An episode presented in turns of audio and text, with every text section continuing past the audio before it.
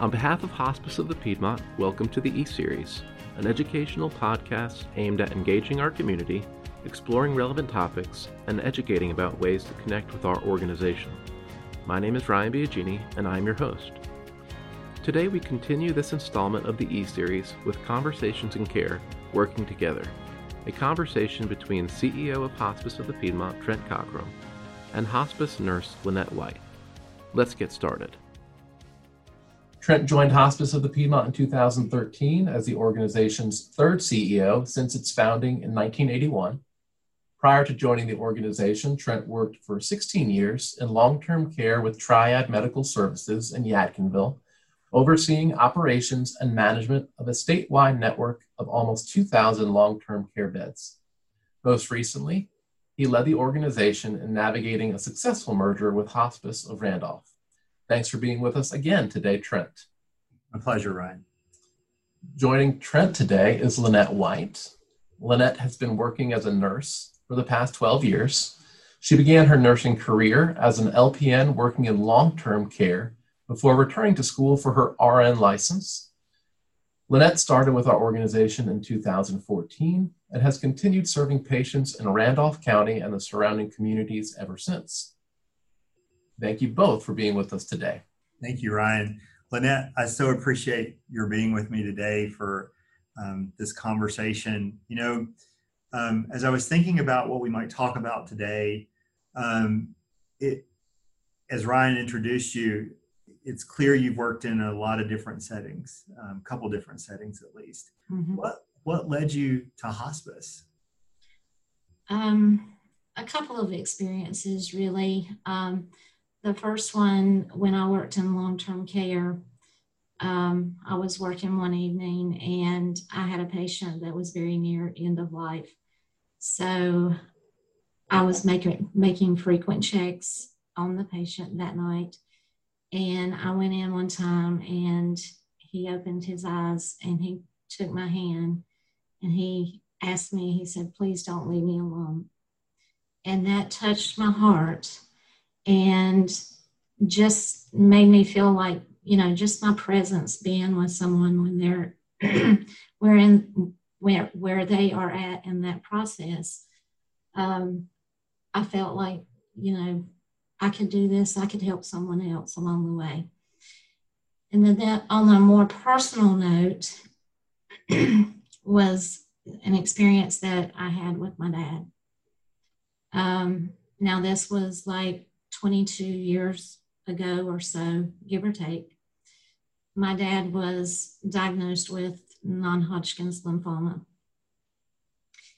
And he was having treatments, and we had been in and out of the hospital a couple of times, and we were at the hospital at this point. And I had went up to visit with him, and I had get told my mom to go down, get something to eat, take a break. And I had fed my dad supper that evening, and we had talked a little bit. And I was sitting in there with him when the nurse came in, and they did their thing, and they called me outside the door.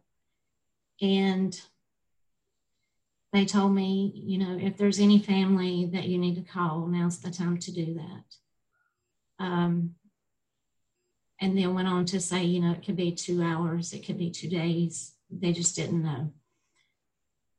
Nowhere in that process of my dad being sick had I ever had any communication from anybody that we were that near the end of life with him.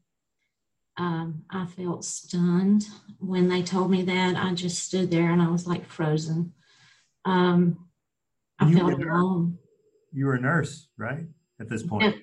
I felt alone and I felt like the whole world had just caved in on me.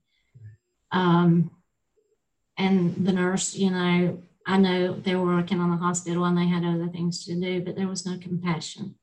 There was no no help for me at that point, I felt like. So I knew then that hospice I wanted to be there so that no one else would ever have to experience an end of life process like I did at that point.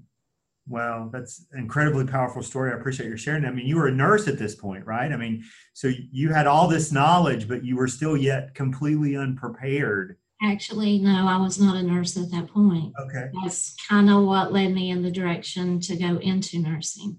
I see. Okay. Wow. Um, well, so it sounds like Lynette, you've seen sort of two different sides of how, you know, not only do people live their lives, but but how what end of life looks like for people. Um, do you? It sounds like you have a personal draw to the work that you do in hospice care. Is that a fair statement? That's a very fair statement. Um, you know, I feel like what I do is a personal passion for me to be able to help those that I come in contact with. Um, you know, I'm um, a person is never prepared for end of life. Um, they're never prepared for losing that one that they love.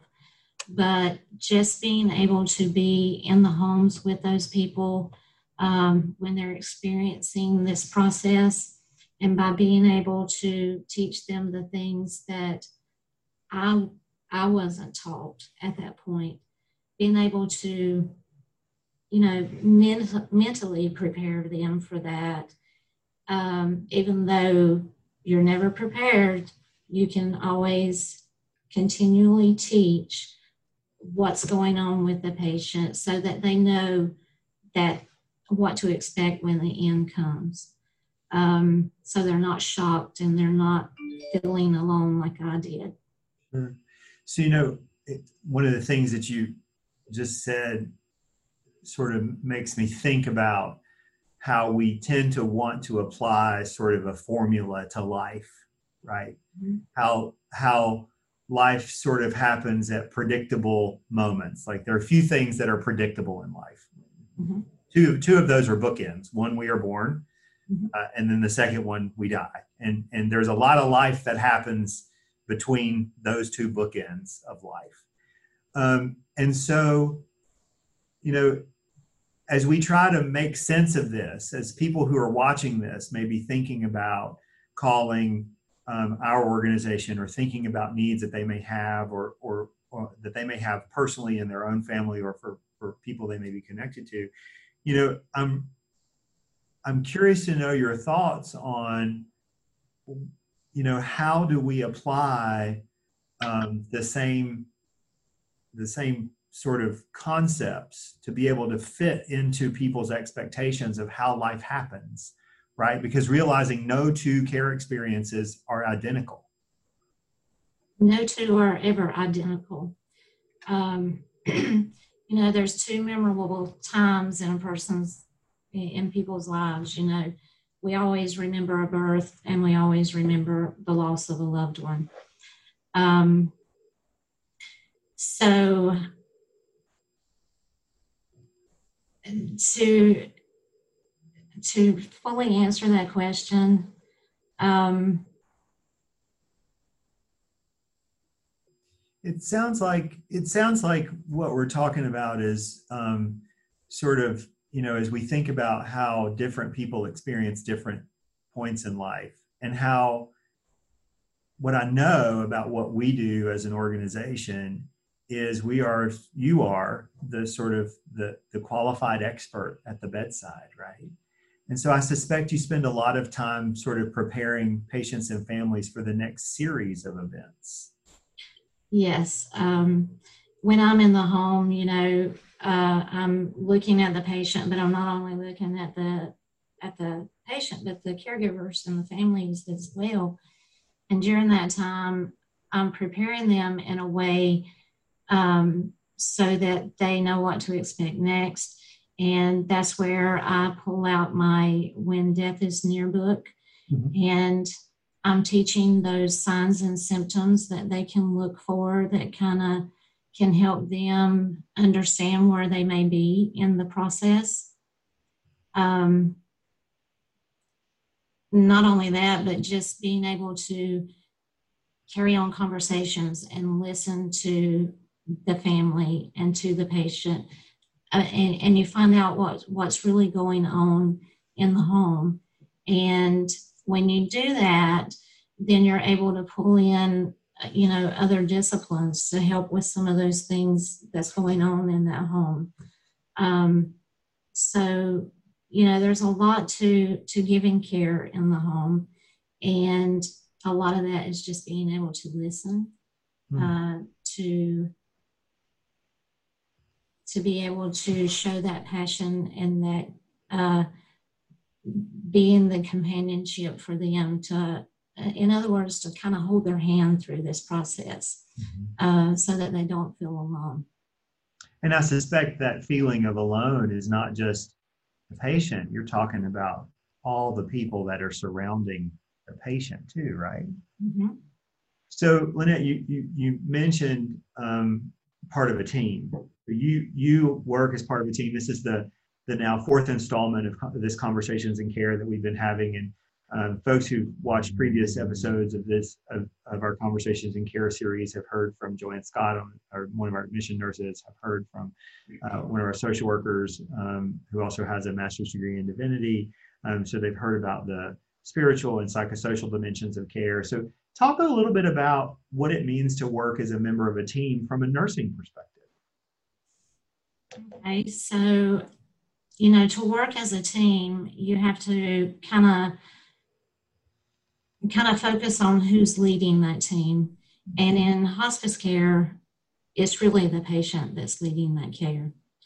Um, they, you know, they chose hospice as a as a pathway towards that end of life process. So when you ha- when you're focused on that patient, um, you know, like at the admission, uh, it all starts right there. A patient will get a, you know, a doctor, a nurse, um, and a social worker. And then you have the options to get um, a volunteer, an aide. Um, and then, you know, whether or not you take those when the rest of the team is in that home, and we are building a relationship. We're building that rapport with the families and we're we're earning their trust. Then at some point down the road you know there might be something that's happened or going on that we say hey well this might lead us to think that a volunteer or an aide might be helpful in that home to help them through this process so as as a team we're all working together because we kind of know what the patient's goals are um, towards the end of life. You know most of the time those goals are something like comfort. Um, they may not want to go to the doctor anymore. So as i'm in the home even though those are the pretty much the typical goals that a person sets to begin with because they really don't know what kind of goals they, they want mm-hmm. at that point. Um, and then as I'm listening to them in conversations, uh, I, I, pick up on little things and I say, well, well this might be helpful. Uh, I remember one patient in particular that I was in the home and she had she was actually at her daughter's home. Um, she had been unable to care for herself for quite some time. And so when we come on board, I was able to, you know, talk with her. And in conversation, she's told me that she wanted to die in the home that her husband had passed in. So, you know, that led to more conversations with the family. And so we got to talking and we started to develop a plan. Now, it was not only me that was able to make all this become accomplished, uh, it took the family, it took the social workers, it took people behind the scenes, people that were in the office helping to, you know, schedule some of this stuff to to happen because this family's home or this lady's home had been pretty much closed down because she was living with her daughter. It was unlivable. The power had been turned off, the water had been turned off. So I was actually you know, as a team, we were able to guide them. Okay, we need to start working on this. If we're going to make this happen, we need to go ahead and start working on this, kind of a timeline frame. And so, with the help of the team, we were able to get that accomplished for this lady. And I'll never forget the night that we took her in her home and we allowed her to actually lay in her bed that night, her, her old bed. And the smile that come on that lady's face was, it meant more to me than anything at that point. And so that's how the team kind of works together. Um, we're focusing on that patient and and then we go from there. That's the reason everybody's plan of care is different. So when you think about, you know, when we talk about plan of care for folks who might not be medically inclined, who might be watching this today or later, um, you're really probably talking about an exploration, I suspect, of their needs, wants, and priorities. concept we talk a lot about in our organization, right, with our patients and families.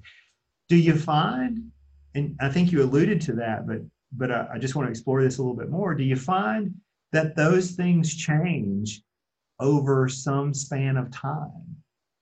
They change almost with every visit. They can. Um, you know, I remember having one patient and I went in to see them that day, and the caregiver, she just was so tired. Um, and I said, What is going on?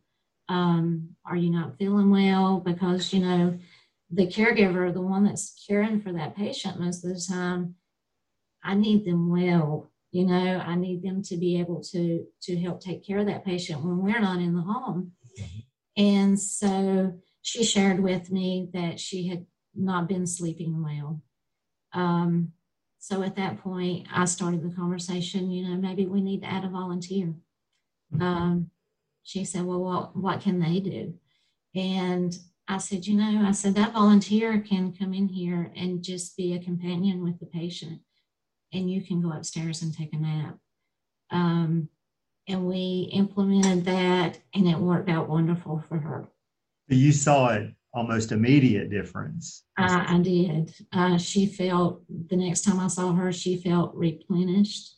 She felt like she could carry on the day. Um, another, for instance, there, um, I had another caregiver that there was no family. Her her children had passed, and she was caring for her spouse. Um, so she was having a hard time just going to the grocery store or going to her own doctor's visits. And so we got a volunteer to come in the home, and that allowed her enough time to do those things. Also, giving her a break from the patient by just being able to get out of the home and do those things. So, you know, you've hit on a couple things that I think are really impactful um, for po- folks who may be watching this either now or later uh, or listening to it at some time in the, in the future. You know, is that um, you're you're a nurse and you're going into a home and people when we go to when we when we interact with a nurse in healthcare we're expecting people to a nurse to do the things that nurses do take our temperature and check our blood pressure and uh, measure our respirations right? Those are the normal expected things that a nurse would do and we would consider those in healthcare to be vital signs but you're talking about vital signs that are incredibly a, a tremendous departure that really aren't even related to the patient. Right.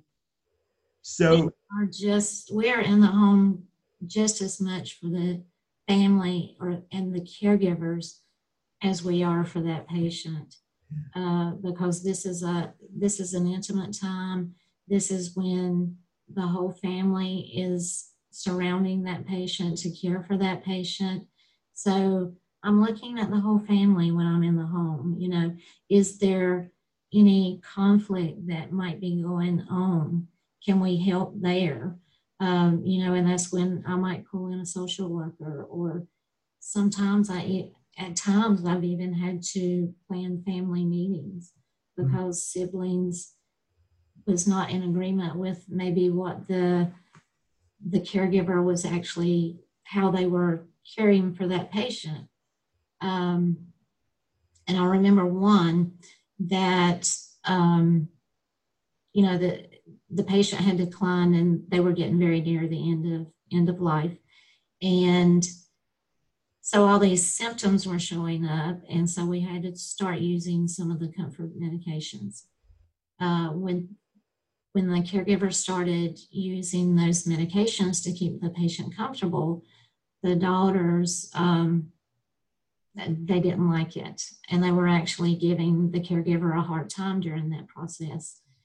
And so I offered to, you know, to talk with the daughters, and I did at one point and really didn't help that much. So then I collaborated with my team, my social worker, uh, the doctor, the director of patient services at that time, and we all planned the family meeting so that all the family could come in that home and we could discuss everything. Uh, we allowed them to discuss their fears, their concerns, you know, to share their feelings about what we might be having to use here. Um, so during that meeting, everybody, you know, we listened to them, we explained why we use these medications, and everybody come to agreement that, you know, let's keep dad comfortable. That's what we want.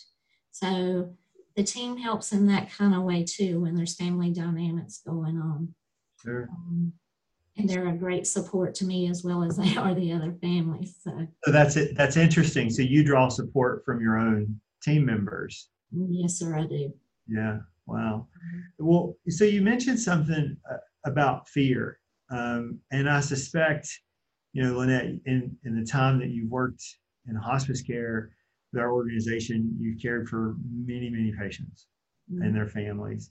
Mm-hmm. Um, I suspect fear is not an uncommon emotion that people have when you're first meeting them, right? No, they they fear the unknown. They fear what this, you know, what visits are going to be like when we come in the home.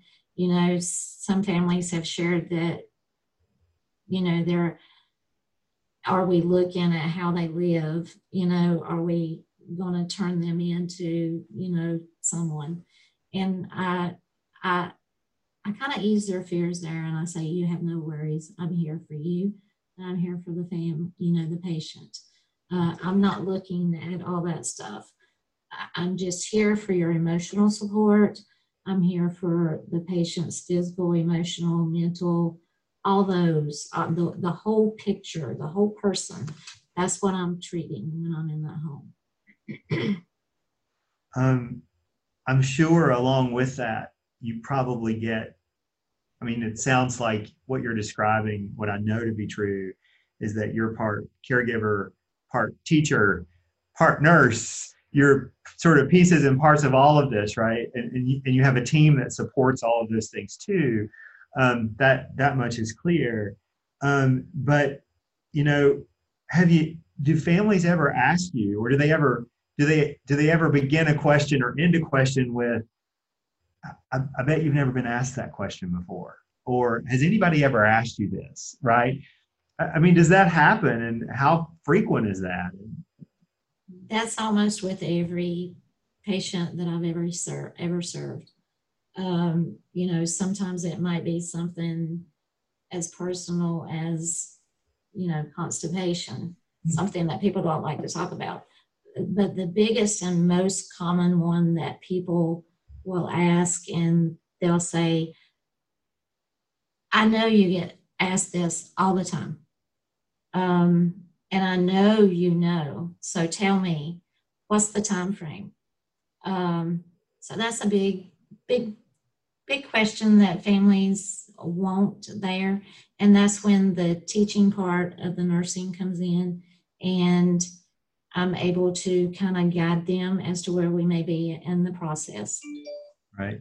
And so part of what you're doing too, I'm sure, is helping normalize those conversations and letting them know you know because most of the time my experience has been i know for me personally if i'm asking that question it's because i don't want I, I, want some affirmation that people are asking the same questions that i am because nobody wants to ask the outlier question right?